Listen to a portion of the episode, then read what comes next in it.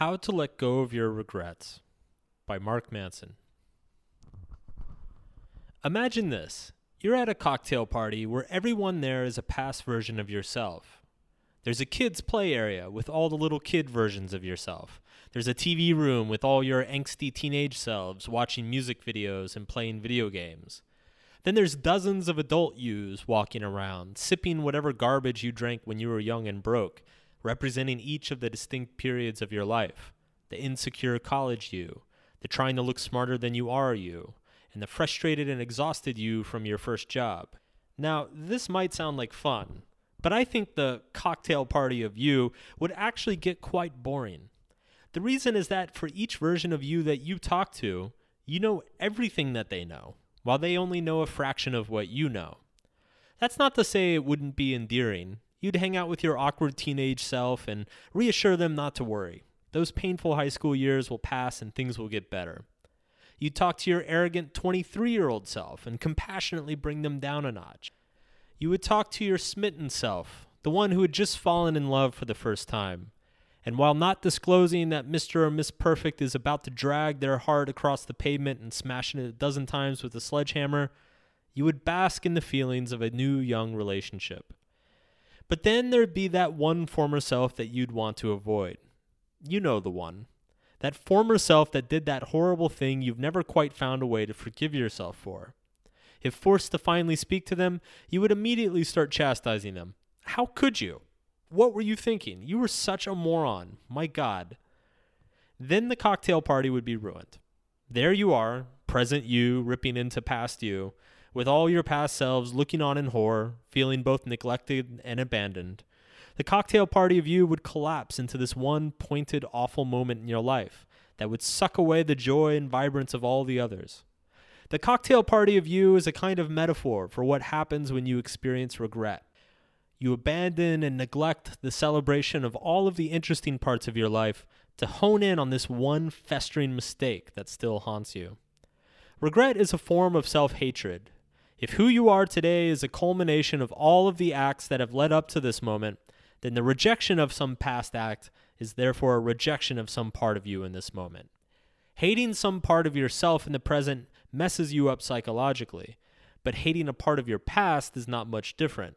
It harbors shame and resentment, it inculcates self loathing, and it makes you a real drag at parties, metaphorical and otherwise. But the way to get over regret is not to ignore it, it's to push through it. It's to engage that former self, to talk to them directly and understand why they did what they did. It's to sympathize with that former self, to care for them, and ultimately, to forgive them. Learning from your regrets. Here's a question What's the difference between a mistake and a regret? I would argue that a regret is simply a mistake that we haven't learned a proper lesson from yet. Often, we regret because we did something so cataclysmic that it's difficult to learn the appropriate lesson. But more often, we regret not because our actions were so heinous, but simply because we lack the imagination to pull something productive out of them. Learning from our mistakes is such a fundamental component of not being a shitty person that I don't even know where to start. But let's put it this way if you do something wrong, but you learn from it, then suddenly that mistake becomes helpful. Developing a habit of learning from our failures is like this magical elixir that transmutes all of the embarrassing, cringy shit of our lives into making us better. And while that might not remove our negative feelings, it certainly prevents things from getting worse. Regret serves an, an adaptive purpose. It can help us or hurt us. When we feel regret, we can either wallow in it, wallow in our past mistakes, or we can take steps to ensure that we don't repeat our past mistakes. Maybe you fucked up a relationship years ago and it still stings when you think about it. Instead of beating yourself up, use it to identify the issues underlying your fuck ups. Maybe you were too absent. Maybe you were a little too selfish. Maybe you were a terrible communicator. Maybe your love comes with impossible conditions. The way you move on isn't by rationalizing all of these uncomfortable feelings away, by blaming yourself or the world for your misfortune. It's by accepting your mistakes, by understanding what happened and integrating that experience into your understanding of who you are today. This forces you to take responsibility for your fuck ups. And if you truly take responsibility for your fuck ups, you don't repeat them. That is what regret is for. But of course, this is much easier said than done. Questioning your narratives. In my book, Everything is Fucked, a book about hope, I explain that our minds are always constructing narratives to explain our feelings and experiences. These narratives are rarely accurate and often unhelpful, yet we need them because they hold our sense of self in place. By learning how to question our narratives, we can gain greater perspective on how bad what we actually did was. And if we're honestly questioning ourselves, we'll often find that it wasn't that bad at all.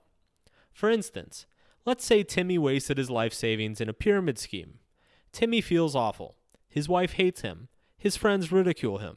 He can't pay his rent. Everything is falling apart. In the moment, due to how painful the event is, Timmy constructs a narrative for himself. I wasted all of our money because I'm an idiot and I ruined our lives. If only I could go back and do it over again. Now Timmy has a regret. What's dangerous about narratives like this is that they self perpetuate. If Timmy believes he's a piece of shit and horrible with money, then whenever he has new experiences, he will interpret them through the I'm a piece of shit and terrible with money lens. He will also interpret good things that happen to him as simply good luck, and bad things that happen to him as his own fault. The problem with our narratives is that they are chronically short term, emotional, and self centered. What Timmy's narrative doesn't consider is that losing your money can have some subtle, non emotional, long term benefits. Aside from learning to never invest in a shady Las Vegas timeshare, his experience will test the commitment of his marriage. It will alter his own relationship and philosophy with money for the better. It can teach him that he needs far less to live and survive than he had expected. It can root out all the superficial materialistic values he had been carrying around his whole life and help him replace them with healthier, non material values. It can stress test his friendships and bring him closer to certain family members who help him out in a time of need. It can give him a useful cautionary tale, teaching other lessons so that they don't repeat his same mistake. If Timmy extends the timeline out far enough and zooms out the lens wide enough, he may one day look back and say, damn, that was the best thing that ever happened to me. And in fact, most people, if you talk to them, say that their most painful experiences were often also their most important experiences.